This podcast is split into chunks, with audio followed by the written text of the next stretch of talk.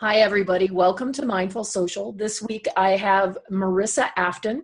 She's a director and senior consultant for the Potential Project in New York and Denver. She's also an organizational psychologist, executive coach, and corporate trainer with extensive experience in the field of workplace health, safety, and well-being. And she's led cultural change initiatives in organizations across ten countries and four continents. This woman's got chops. And I'm really happy to have her here to talk about how we can bring mindfulness into the workplace. And this time, we're really going to talk a lot about how we can maybe help H R and really talk about the human and human resources. So mm-hmm. Welcome, Marissa. Thank you so much, Janet. It's uh, wonderful to be here. I appreciate the invitation to join you. Happy to have you. And why don't you tell us just a little bit about what you do with the Potential Project?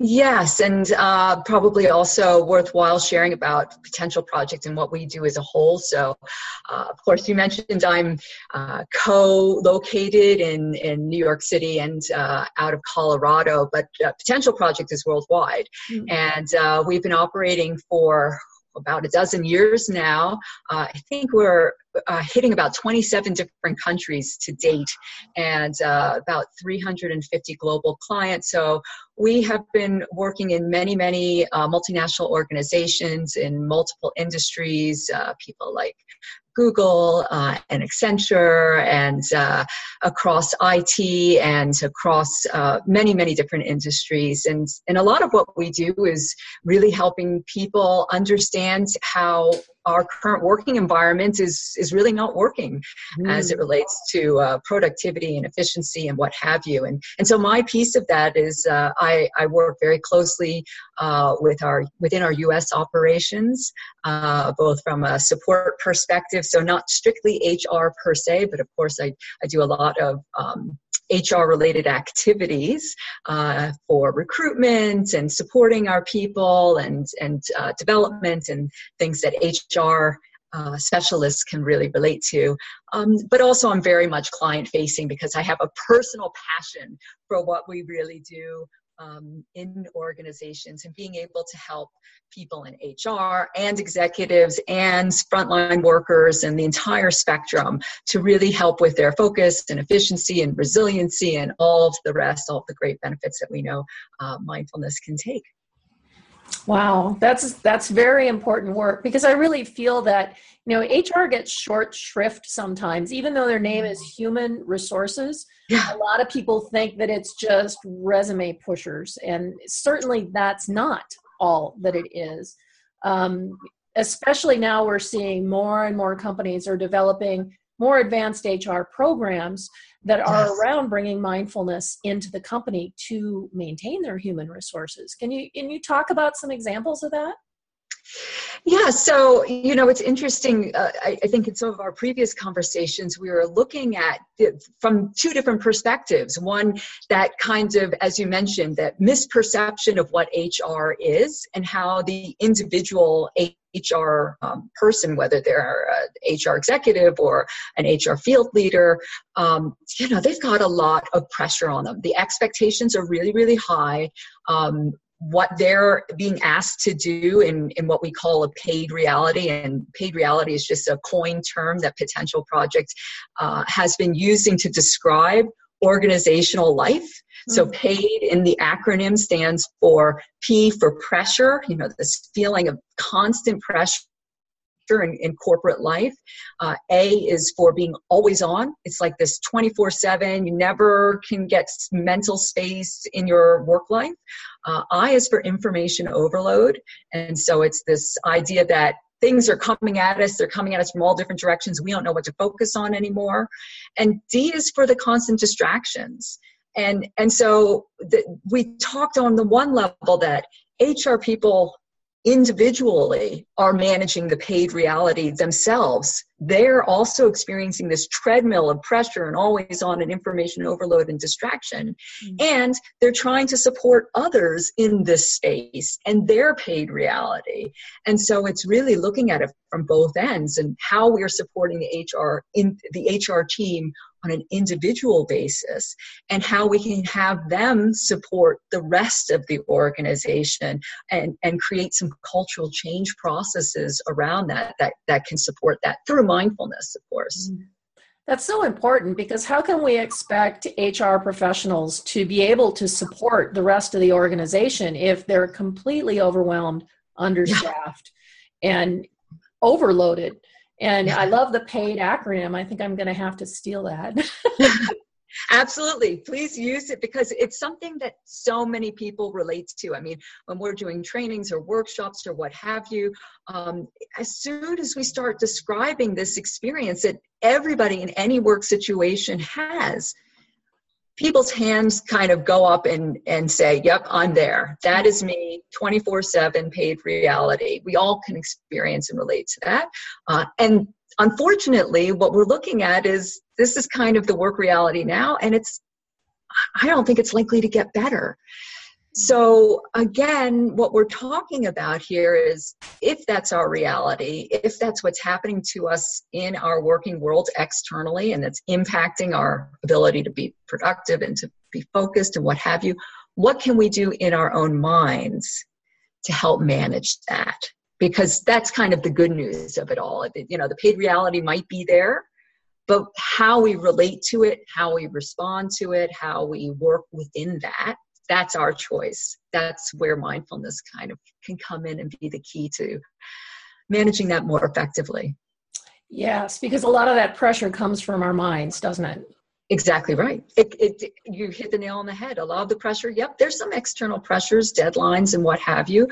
Um, but a lot of it is our perception of that pressure, and not only how we experience it ourselves, but then how we kind of push it unconsciously onto others. And and I do want to kind of put that emphasis on the subconscious, because our minds work with a lot of uh, underlying biases that we're not even necessarily aware of a lot of the time.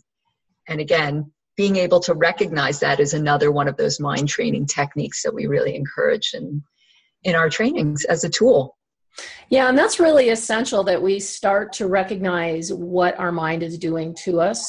And being under, being more uh, responsive to that in a way that is more productive for us. So can you talk a little bit about maybe some things that people can do when they find themselves like totally under pressure? So of course they're passing it downstream to somebody else and, and making them nuts. How yeah. can they, how can they not, how can we not do that? Yeah. Yeah. Um, so one of the things that we really talk about is busyness being a choice, right? We're, again, paid reality invites us to get into a little bit of action addiction, you know, where th- things are coming at us and we don't know where to focus. And then it becomes this constant treadmill that we do not know how to get off of. And one of the invitations there is to take a, a, a pause, to really put a pause button into the day. And they can either be at very strategic moments that you place in your day. So we might suggest you can uh, take a performance break, say once every hour, and just give yourself a little bit of um, time to reset, mm-hmm. to reduce a little bit of that mental clutter, to gain some renewed energy and clarity and focus to get on to the next task. Um, or you might do it between certain projects. So if you give yourself some real focus time in one area, uh, say you're you're working on some projects, some spreadsheets, what have you, and then you need to focus on having a crucial conversation with somebody, then maybe before you're changing and shifting your focus, that's another opportunity to take a performance break. So performance breaks are something that um, I think are really, really important to kind of put that pause in our minds to refocus and then get us onto the thing that's really, really important and not just the things that are really, really urgent. Mm-hmm. Yeah. Yeah, that's really important to do, to take those breaks. And even if it's just standing up and stretching, you know, those kind of things can really help. And, you know, I uh, teach some day-long courses. And, you know, when I teach those day-long courses, you can't expect people to sit at a table and listen to you for eight hours without going insane. So do some exercises where we just stand up and stretch and take a break, and even just getting up and doing bathroom breaks or going and getting coffee, whatever it is to take, brings your focus back. But you can actually see, physically see people's brains just going down the tubes if you don't.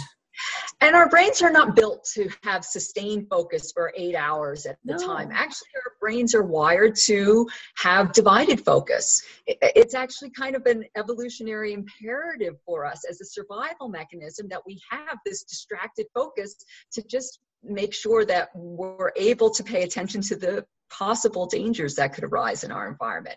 So it's a little bit how our brain is wired, but as we know in our work reality, we're probably not in any kind of imminent danger that requires all of that distracted focus, and it doesn't help our results. And so what I love what you're saying is, and, and it's kind of very socially acceptable right now to take physical breaks, right? So stretching our, our bodies, moving around, taking bio breaks, that's kind of a given that we're going to do that to help manage um, those long, long hours when we're expected to have some kind of sustained focus. But what we haven't really put into a cultural norm is what does it mean to take a brain break that's not just physical, because our minds can still wander when we're wan- when we're wandering with our bodies, our minds still wander. Mm. And so the invitation when it's when we're talking about a performance break is really giving our mind that mental space. And so one of the things that we do is we give a very prescribed way of doing a mental performance break. You know, it can be three minutes, it can be five minutes, it can be as little as three breaths though. Mm-hmm. All you're doing is inhaling, noticing where the mental clutter is, noticing if there's any physical stress or tension that you've been holding on to or taking on again subconsciously, and then exhaling and kind of releasing all of that, letting it go, becoming more present, and then inhaling and just allowing more space, more clarity, really focusing in that moment on the breath itself and nothing else, and exhaling again, allowing that presence to become more grounded. And then on your third inhale, you're just invoking clarity and maintaining clarity on that exhale so that you can then, as you said, restart with whatever is coming next. That's a really wonderful practice, and I, I really invite people to do just the three breaths to start. I think, you know, people have a misconception that mindfulness requires, you know, sitting for three hours on the cushion, and most of the people I know who are extremely mindful don't do that. It's it's not a regular part of practice. You may do a retreat, but really it's more about the application of mindfulness throughout your day that matters. I wholeheartedly agree. And so doing mindfulness in a formal way is important because it helps rewire the brain, but doing it, it it's, it's only a practice on the cushion if you don't take it out into your everyday informally throughout the day. Um, and so, yeah, I agree. It's kind of like asking people to run a marathon the first time and to, to invite them to do anything like a three hour, um, meditation sit. Well, that, that's very unrealistic, and certainly unrealistic from an organizational and productivity perspective. Yes. Right? Because again, no organization is going to necessarily support that. So how do we make it practical? How do we make it sustainable? How yes. do we make it bite-sized so that it's enough to start engaging in the practice? It's enough to start rewiring the brain to be more focused, more clear, uh, to be more aware, because that's key as well. And also, how do we make it more um, acceptable and less squishy, if you will, because as you said, people have this concept of, okay, I can do mindfulness in my personal life, but yeah, I'm not sure about it in a work context. That that's a little too woo-woo. And so we, we're really talking about short, sharp interventions that are practical, whether it's about how we're conducting our meetings together or how we're communicating with one another or how we're being more present in the different things that we're doing throughout the day. That's really the informal practice, but that's the main juice that helps us be more effective. Yes, and that's something that, you know, people don't understand. They're like, oh, when you when you say woo-woo, it makes me laugh, because people are like, oh, no, I'm not going to meditate at my desk. Come on, three breaths. That's all we want, three breaths. And even that small break can make a big difference. And when you talk about being present, you know, I can't count the number of meetings that I've observed or or been part of where the entire boardroom is on their mobile devices, or they're doodling, or they're writing, but they're not present. Right. Think how much shorter our meetings would be if we were all actually in the room when we had them. Absolutely. And, you know, one of the things that we offer in terms of talking about a mindful meeting is a real strategy around, if you're present, if you're truly present, if you have a really focused agenda, if everybody who's there really is meant to be there, because we know we in organizations develop these standing meetings and, well, let's invite everybody. And then that's not necessarily a good use of everybody's time. Mm-hmm. And if we put these different tips and strategies in place, well, what would it be like if we had a really focused, present, impactful agenda and outcome-driven meeting? We could probably finish earlier than the meeting is actually scheduled to take place. And that is one of the tips as well, as end five minutes early, because we know also that organizations, it's just part of our reality. We tend to be back to back with meetings. And so, you know, I go in and I, people show me their calendars, and the calendar is just full from eight a.m. to five p.m. and it's just meeting, meeting, meeting, meeting, meeting. Well, and then you're trying to fit in the emails. You're trying to fit in, you know, your own lunch in the middle of a meeting, and nobody has any mental space throughout the day. So even just five minutes between meetings to have that time to let go of where you were, become present with where you are, and not worrying about what comes next can be a, another great thing. And and one thing I also wanted to mention, and you were talking about, you know, the woo-woo aspect that can come. Um, we don't really use the term uh, meditation or mindfulness as such, because what we're really talking about is how we're training our brains to be more attentive. And it's a little bit like going to the mental gym, right? So it's, it's you're just doing little brain exercises. You're really training that attentional muscle to have that sustained ability to focus and stay on task. And who doesn't want a little bit more of that? Right. Right. And it takes practice. It's not something you can just suddenly start doing.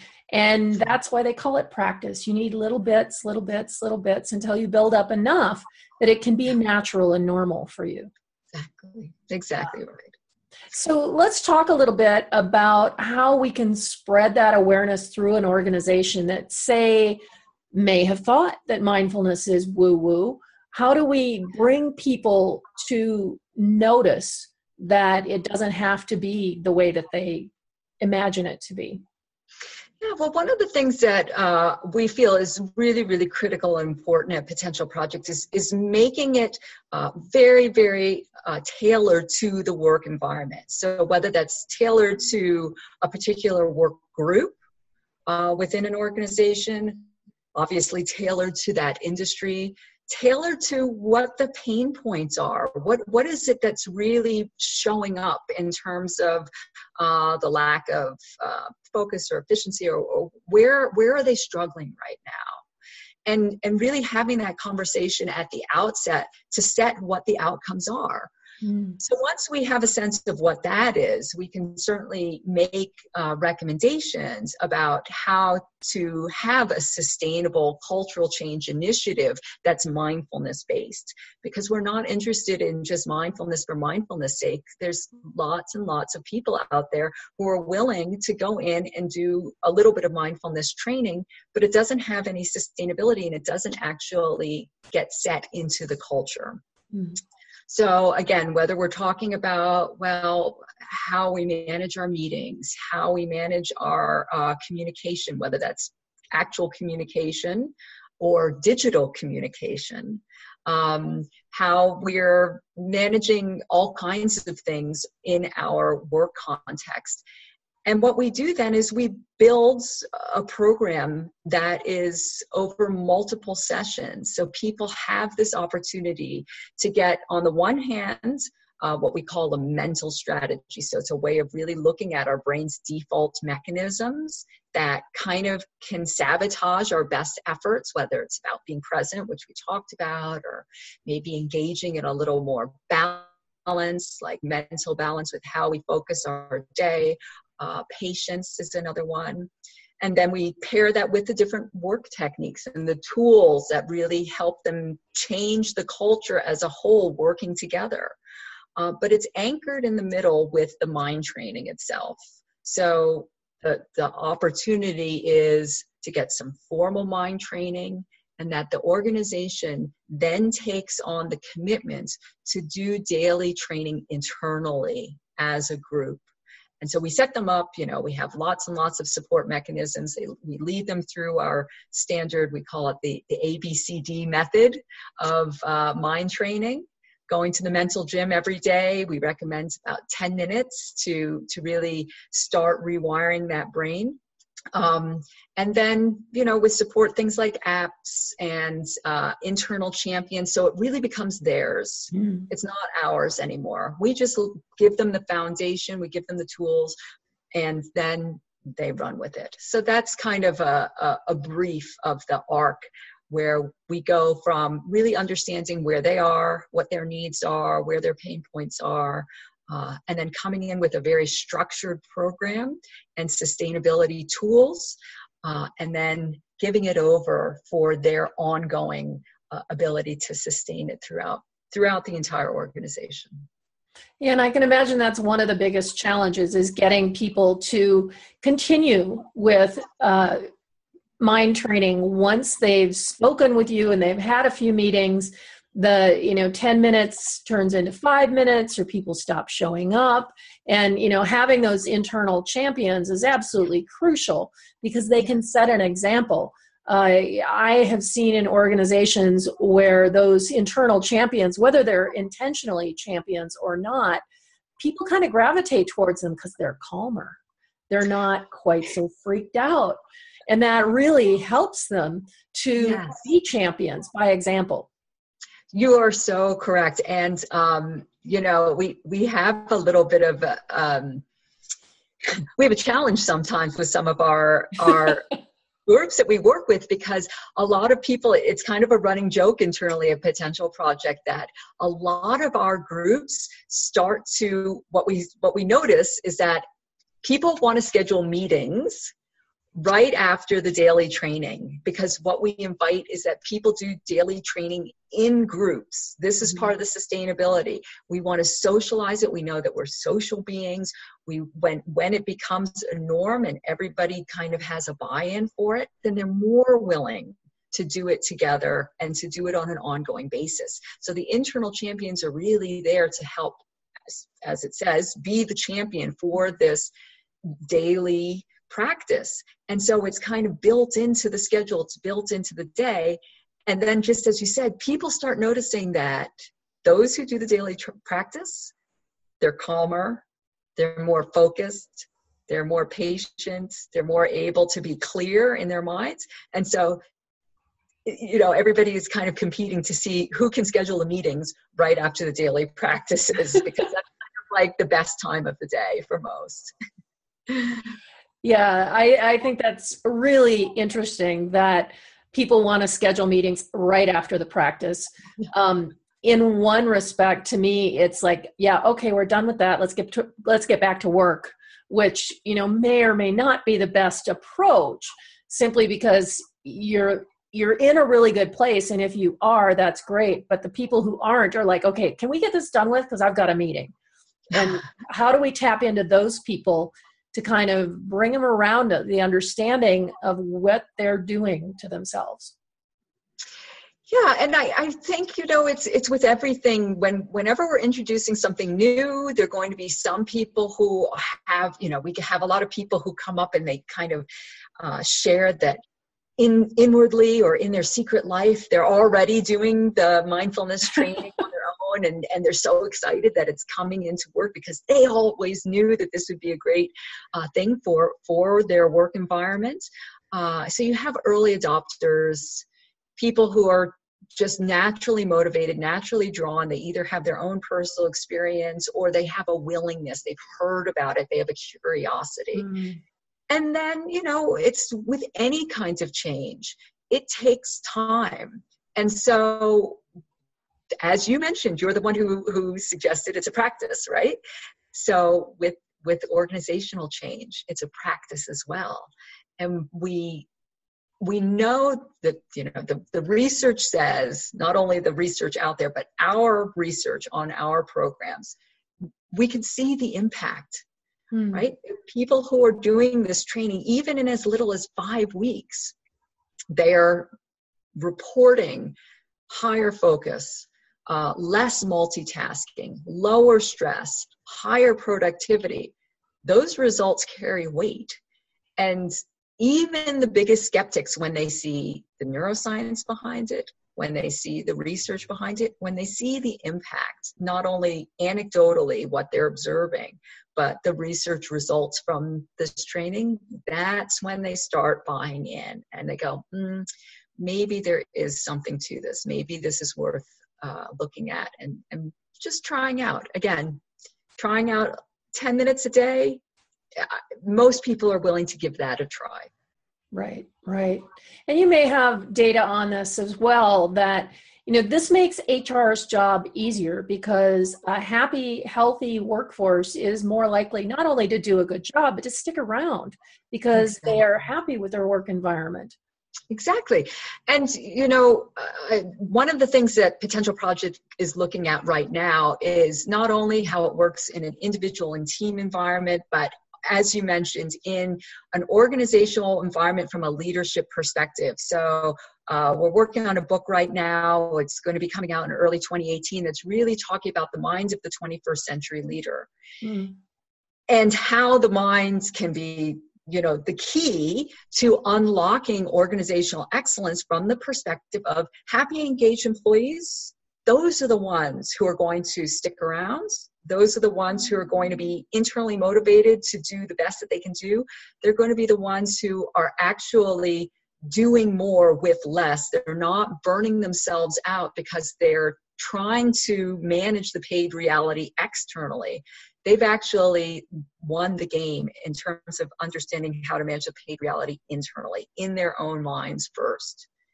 And so that's, again, that's the best outcome there is if we are helping people to understand how to manage their own minds so they can manage their own paid reality, that really has a major impact across across an, a culture.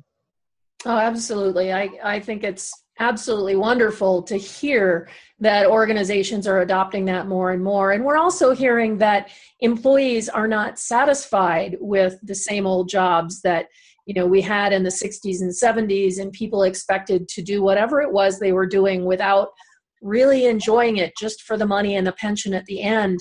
We're not seeing that people are happy with that anymore. They want to be fulfilled in their job. They want to feel valued, and they want to feel happy and maybe not quite in so much stress. Right. And so we're not promising mindfulness is the magic pill to happiness. We do know that happiness, yeah, I, I would love to say that, but we do know that um, one of the major outcomes, and, and again, this is kind of going into a little bit of that squishy zone that we want to we, we, we don't want to necessarily um, suggest that we're doing uh, training on self-compassion, but when we're more mindful, we tend to be more kind to ourselves. Mm-hmm. And when we're kind to ourselves, we tend to be kind to others. And isn't that a great strategy to have for an organization? Is we, we may not say that that's a strategic imperative that we put in our goals for twenty seventeen, kindness to self and others, but the impact of kindness to self and others in an organizational context is really immeasurable in some ways, because people work better together. People are, and neurologically, when you're feeling good about yourself, you learn better, you communicate better, um, and you're more focused. You're not worried about the stress all the time, which just really eats up our mental bandwidth.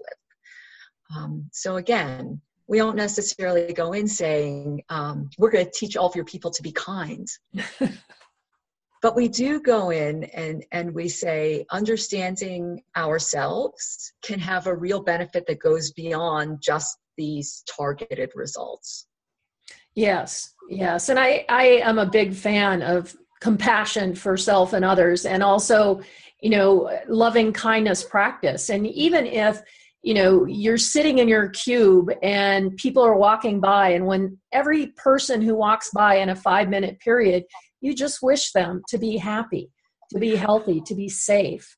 It's very easy to do loving kindness practice in an office with nobody knowing, and yes, it makes you feel good. And even if they don't know why, it makes the other person feel good too, exactly, because that energy does transfer. Absolutely, absolutely. And at the end of the day, we all want the same things. We all, you know, we don't, we all want to be happy. Nobody wants pain. Nobody wants suffering. And so how can we help each other towards that unified goal, which actually is a, a great business objective as well, even if it's not, not the overall objective, but we recognize that that can help with uh, a lot of the collaboration and a lot of uh, the, the strategic imperatives of what we're looking at. Absolutely true. Absolutely. Well, Marissa, it's been just lovely chatting with you, and, and I would love to let people know how to find more information about you. So why don't you let people know how to find you?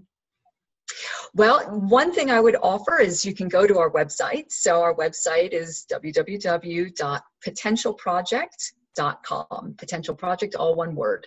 And uh, there you can read more about us, um, take a look at some of our case studies with some of the work that we've done with uh, other major organizations. Uh, you can find my direct email and, and link under About Us for uh, the U S A, uh, and also learn about our book, uh, One Second Ahead. Uh, so that's the first book. It came out in, uh, just over a year ago now, with some of the techniques that I described in, in our call today. Um, Yeah, we also have, I would also suggest that um, we have an assessment uh, online right now, and, and the assessment is a real nice way of getting a sense of where you are in the paid reality. And so it, it really, it asks you to a quick assessment. It's about five minutes long.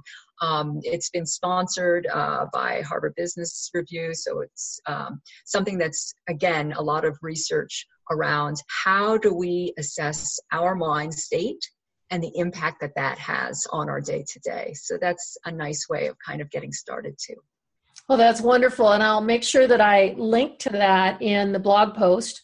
And just to Great. Let people know, this will be on the website, mindful social marketing dot com. It'll also be on my YouTube channel. And then I'm syndicating the podcast across multiple platforms. So probably anything that you listen to podcasts on, you can listen to this on. Wonderful. Thank you so much, Janet. I really enjoyed our time today. Thank you. So did I. Have a great rest of your day, Marissa. You too.